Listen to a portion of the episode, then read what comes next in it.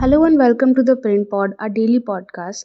This is Ratan Priya and I bring you today's opinion on Uttarakhand UCC written by Vidhi Center for Legal Policies Alok Prasanna Kumar and Varini G. The Uttarakhand Uniform Civil Code effectively imposes the Hindu Marriage Act 1955 and the Hindu Succession Act 1956 on the state's Muslim and Christian communities, erasing their respective religious personal laws. Such an attempt to enforce majoritarian law such an attempt to enforce majoritarian laws on the personal customs of minorities is not new.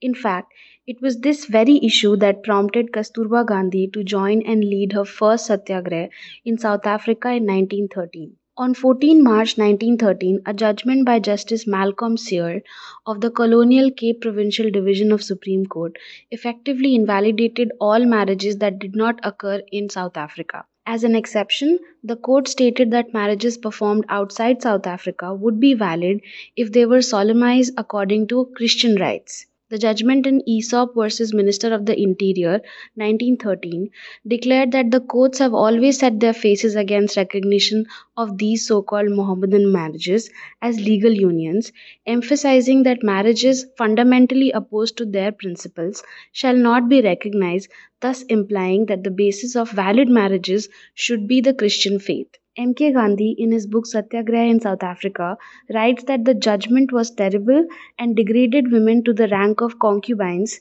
with no inheritance rights for their heirs. Gandhi further wrote that since there was never a formal registration of ordinary marriages in India, religious ceremonies were relied upon to solemnize marriages. He argued that the same must apply to Indians in South Africa and their customs and practices must not be called to question. The judgment deeply agitated the Indians in South Africa and led to the 1913 revival of the Satyagraha. Their demand, among other things, was to legalize marriages performed according to non Christian rites.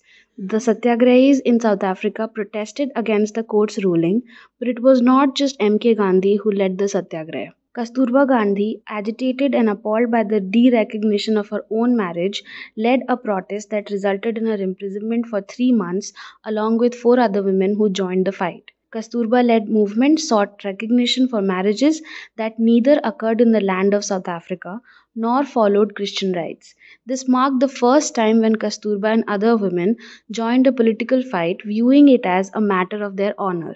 The circumstances that led Kasturba to join Satyagraha are instructive. When Gandhi informed her about the judgment, she immediately grasped its implications. She told Gandhi that according to the laws of South Africa, she was not recognized as his wife and that she wanted to leave the country if it did not acknowledge their marriage. Gandhi responded that leaving would not resolve the issue and that doing so would be cowardly. Undeterred, Kasturba decided that if she couldn't leave the territory, she would join the struggle as it was a question of the sanctity of the marriage and the difficulties associated with it. Despite Gandhi's belief that resisting and facing imprisonment wouldn't be easy, many women joined the movement after Kasturba's involvement. It was the first time Kasturba had engaged in political activism and it later paved the way for her efforts in the Indian independence movement. Along with three women and eight men, Kasturba crossed state borders to urge mine workers to strike and join the movement. They were caught and sentenced to three months' hard labor. However, this did not deter the movement and more women joined.